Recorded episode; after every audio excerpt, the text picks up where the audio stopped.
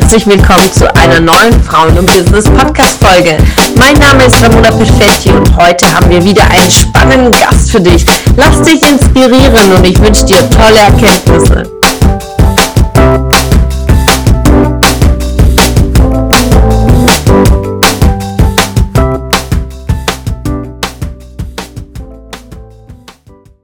Mein eigener Business Coach, der liebe Daniel Huchler. So eine Wahnsinnspersönlichkeit. Ich habe, als ich ihn kennengelernt habe, durch ein YouTube-Video, muss man noch dazu sagen, war ich direkt begeistert und fasziniert von seiner Vita. Er wird auch sicherlich gleich davon berichten. Aber jetzt erstmal herzlich willkommen, Daniel. Ja, vielen, vielen, vielen Dank für diese großartige Anmoderation und vor allem für diese riesige Ehre hier als erster und einziger Mann überhaupt äh, hier sprechen zu dürfen. Und ich sehe die Kommentare leider nicht. Das heißt, du musst mir, genau, das heißt, du musst mir das dann einfach sagen, wenn da was kommt. Und ja, vielen, vielen Dank für die Einladung. Ich freue mich. Ich bin gespannt, was für Fragen du vorbereitet hast. Und ich freue mich. Ja, ich, ich freue mich auch. Es fliegen schon Herzchen von der lieben Melanie und von der Julia. Also wir haben schon Zuschauer, drei jetzt aktuell, aber es kommen immer noch ein paar dazu. Also im Schnitt sind so fünf bis zehn Zuschauer zu den Interviews dabei. Manchmal kommen Fragen, manchmal kommt nur Applaus, manchmal kommt nur Herzchen. Julia wirft schon wieder Herzchen. Also ich freue mich wirklich sehr, Daniel, denn deine Vita ist geprägt von Führung von, von Anfang an. Und äh, nimm uns mal mit zu deiner äh, ersten äh, wirklich langen Polizeikarriere. Wie war das da für dich? Einmal diese, diese Schritte zur Polizei und vor allen Dingen, da warst du auch Gruppenführer. Ähm, was war die Verbindung zum Thema Führung? Wie bist du da reingekommen? Also, ich habe erstmal mir Gedanken gemacht nach der, nach der Schule, was mache ich jetzt als nächstes? Und ich wollte was wo ich ja kreativ sein kann, wo ich mit Menschen zusammenarbeite. Aber hauptsächlich war das so das Thema, ich wollte Menschen helfen in ganz besonderen Situationen mit meinen besonderen Fähigkeiten. Und deswegen wollte ich zum SEK und das war schon nochmal so was Besonderes, auch was das Thema Führung angeht. Ähm, angefangen hat es dann bei der Polizei, dass es ja sehr strikt war alles, ja das war ich null gewohnt. Von zu Hause aus zum Beispiel, ja, ich wurde sehr frei erzogen. Und bei der Polizei bin ich auf einmal zack in eine neue Welt reingekommen mit Reih und Glied. So ähm, läuft's und ähm, es gibt keine Variable. Ja, ich musste plötzlich äh, darauf achten, was für Socken ich anziehe. Ich musste aufpassen, was wie ich jetzt die Krawatte richte und so. Das hat null zu mir gepasst. Ja. Und das war schon mal eine sehr, sehr spannende Phase, so als 17-jähriger Junge in so eine, ähm, ja, ähm, hierarchische mhm. Organisation, Obersticht unter, wer einen höheren Dienststrang hat und sagt, so wird's gemacht, dann gilt es so. Punkt aus Feierabend. So, daran musste ich mich gewöhnen und äh, ein Stück weit das dann auch akzeptieren. Das heißt, auch im Praktikum ähm, hat man aber gemerkt, dass äh, Polizei auch ein Erfahrungsberuf ist. Und es gab immer so eine kleine, so, ja, es sind welche aufgrund von Schule sehr schnell hochgekommen, haben eigentlich Führungspositionen gehabt und andere taten sich schwer, weil sie einfach mehr Lebenserfahrung hatten und dann plötzlich jemand so ähm, reingeschossen kam, so die Quereinsteiger und dann gesagt haben, wie es läuft. Also ich habe da schon in sehr jungen Jahren so verschiedene Führungsstile äh, gesehen, erlebt und vor allem aber auch, wie es sich teilweise beißt, ja. Also so diese Konfliktherde. Und es gab gute und es gab weniger gute. Das heißt, die zum Beispiel nur über die Autorität geführt haben, gesagt haben, hier steht's, äh, deswegen sagst du jetzt das. Und andere, weil sie das ja einfach authentisch verkörpert haben, diese Rolle. Und dann hab, bin ich eine, bin ich da danach umgezogen nach der Ausbildung und bin in eine neue Einheit gekommen, in eine Beweissicherungs- und Festnahmeeinheit. Ich wurde ja ausgebildet als Streifenpolizeibeamter, das heißt, da hat man einen Streifenpartner, der einen einlernt, ja. Und dann bin ich aber nach der, nach der Ausbildung in diese Einheit gekommen und dort ähm, bist du 40 Leute, nicht nur eine Schicht ja, mit, äh, mit 10 Leuten, sondern bist 40 Leute und diese 40 Mann sind wieder untergliedert in vier Trupps. Mhm. Ja, das heißt, du hast einen, der die ganze gesamte Einheit leitet, das ist der Einheitsführer und dann gibt es mehrere Einheiten ja, und das ist sozusagen der Hundertschaftsführer, der diese ähm, Einheitsführer koordiniert. Mhm. Und dieser Einheitsführer koordiniert Gruppenführer, ja, diese vier Stück, die wiederum weitere vier oder fünf Stück ähm, in ihrem Trupp haben oder in ihrer Gruppe haben. Mhm. Und, die Hierarchie auf jeden Fall. Ja, genau, richtig, ja. So, und das heißt, ähm, man wurde so ausgebildet, dass man empfängt und umsetzt, ja. Ähm, Stumpf für Strumpf, aber das war aber auch wichtig, weil im Einsatz kann man nicht, wenn es brennt, wenn es irgendwo eskaliert, und dafür wurde ich ausgebildet, eine, eine Einheit, die dafür da war, wenn es ähm, eskaliert. Ja? So, das heißt, äh, wenn du dann in einem Einsatz warst und es hat gebrennt, wie zum Beispiel in Gorleben oder so, und wenn nur einer dann sagt, ja, aber ich würde das irgendwie gerne anders machen oder ich würde das so sehen oder ich würde so sehen, das wird nicht funktionieren in einem Einsatz. Ja, da heißt dann so, wir machen so, ich habe es entschieden, Punkt. Ja, und dann muss man das Ding durchziehen. Und das ähm, habe ich gelernt und das war auch sehr, sehr, sehr wertvoll für mich als Learning, für mich ähm, einmal als ähm, unterstes Kettenglied sozusagen, weil man fängt ja unten an, man kommt ja quer rein. Und das habe ich drei Jahre lang gemacht. Und dann habe ich noch undercover gearbeitet. Das war auch eine spezielle Art von Führung, weil man gar nicht offiziell führen durfte. Mhm. Ja, ich war mehr undercover unterwegs. Ich habe ja das dann, ähm, dann Leute geführt, ohne dass man das sehen durfte. Ja, also auch sehr, sehr spannend war das, ähm, wenn man dann in so einem zivilen Bereich arbeitet und da zu führen. Und dann habe ich Gruppenführer gemacht, beziehungsweise in der BFE hieß es Truppführer. Mhm. Ja, ähm, einfach dann die Trupps hatte. Und das dann wiederum, wenn es in brenzligen Situationen, dann heißt ja, geht darüber und so, und dann muss ich die Leute einleiten, ähm, habe dann auch natürlich auch eine gewisse Verantwortung für die.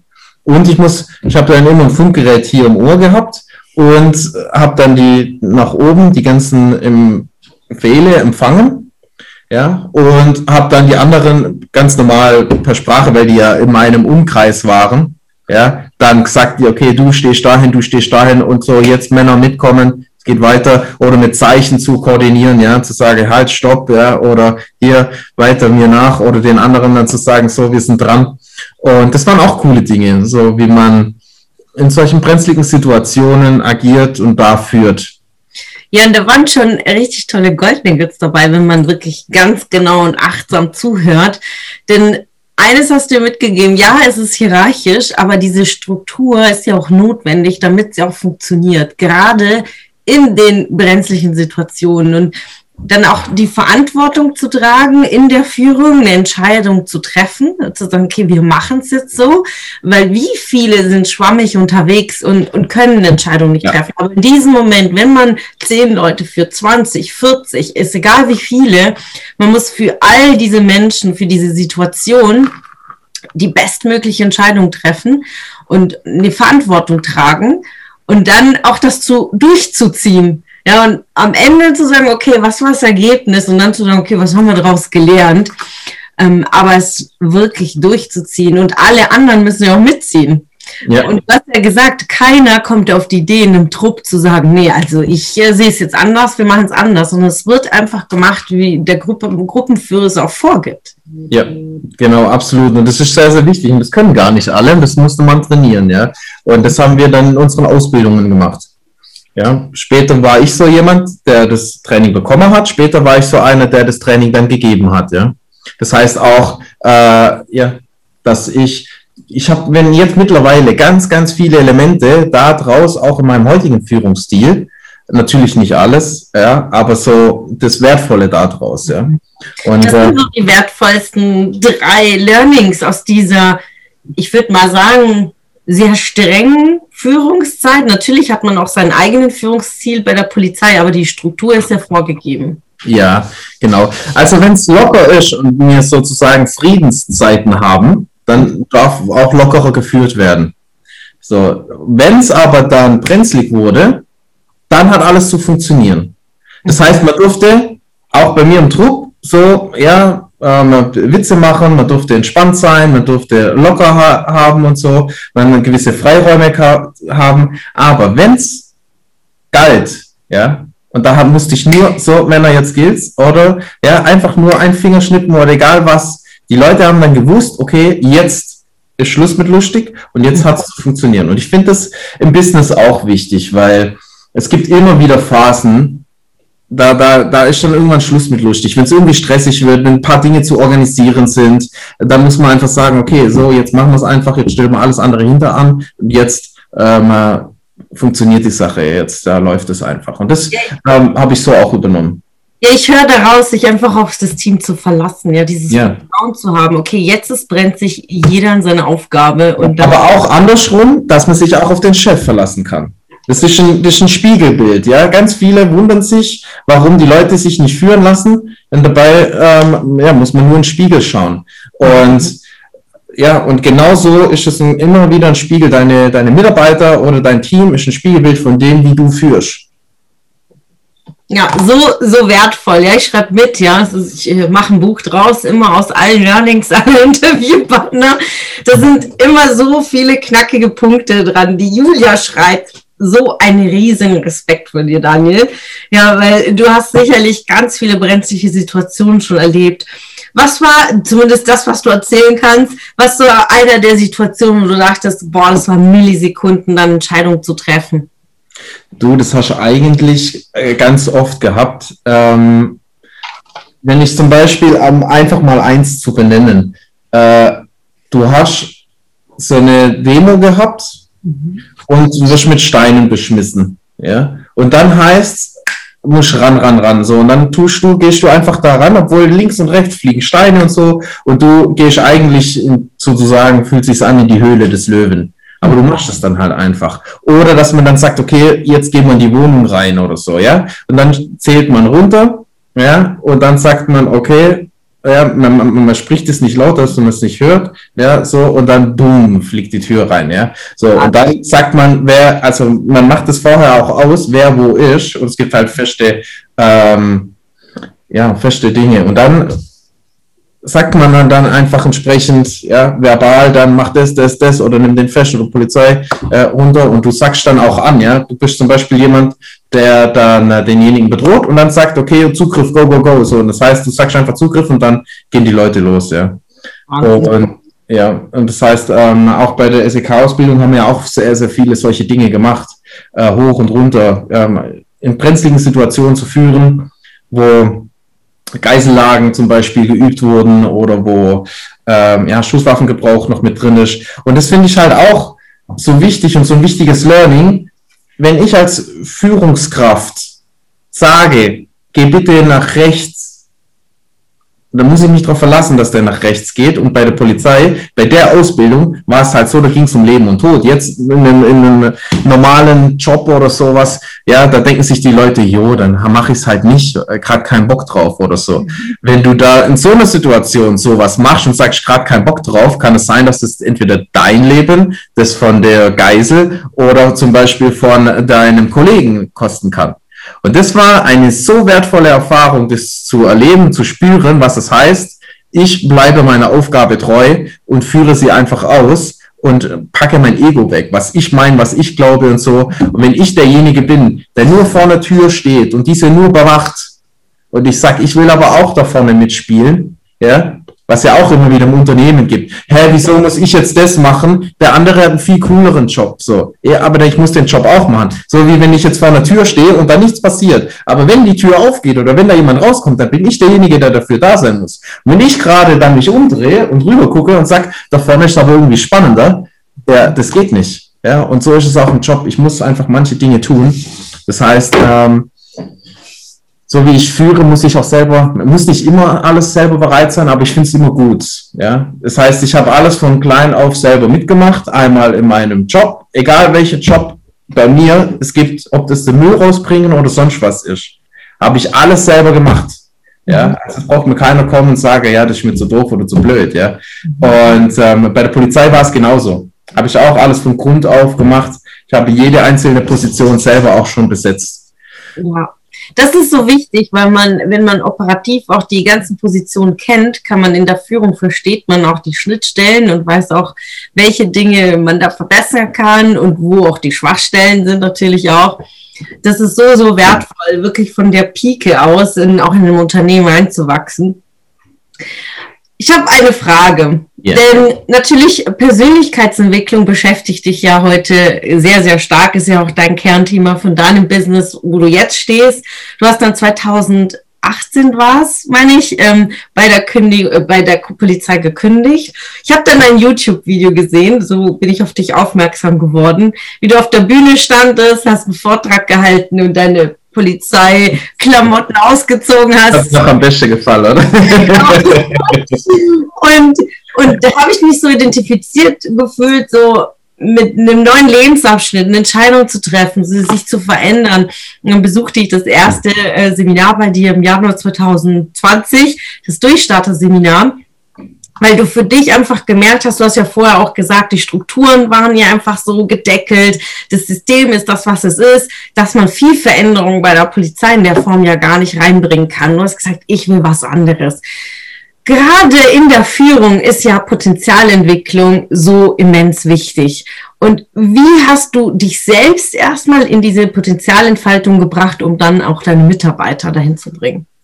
Ja, also bei der Polizei war das große Thema für mich das Wachstum. Ich wollte immer wachsen und ich konnte das in der Anfangsphase sehr, sehr gut verwirklichen, weil viele Einsätze neu sind, wenn man in eine Wohnung reinkommt, sind neu, ähm, wenn man Leute festnimmt und so. Das heißt, es war schon eine Abwechslung da, aber irgendwann ist, ja, wenn dann 100 Wohnungen drin warst, irgendwann ähm, war es das jetzt nicht mehr was Besonderes oder irgendwann eine Demo oder so.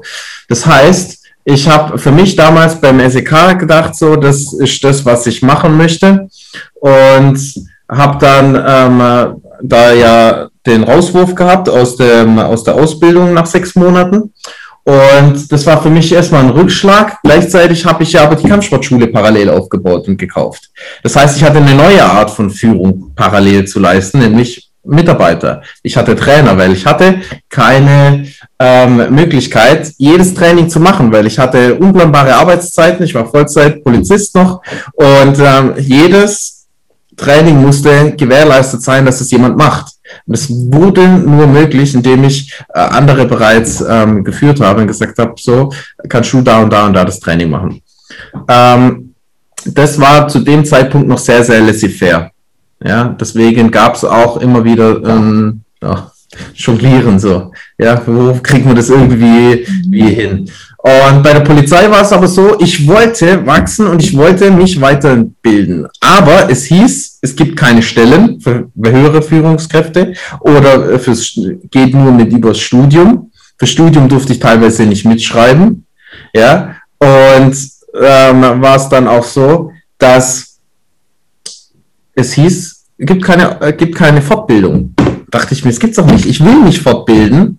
Ja, und äh, ich habe dann sogar, es ging so weit, dass ich gesagt habe, ich will mich fortbilden. Wenn ihr nichts habt, dann mache ich es privat. Ich zahle selber, ich will ähm, Urlaub machen, unbezahlten Urlaub, ich mache alles selber. Ich reduziere, egal wie. Wir haben ja alles immer abgelehnt. Dann war ich ähm, ja sehr, sehr fit im Kampfsport und habe gedacht, komm, dann bringe ich da mein Wissen ein, mein Know-how, meine Skills. Ja, auch abgelehnt, wurde nicht gewollt.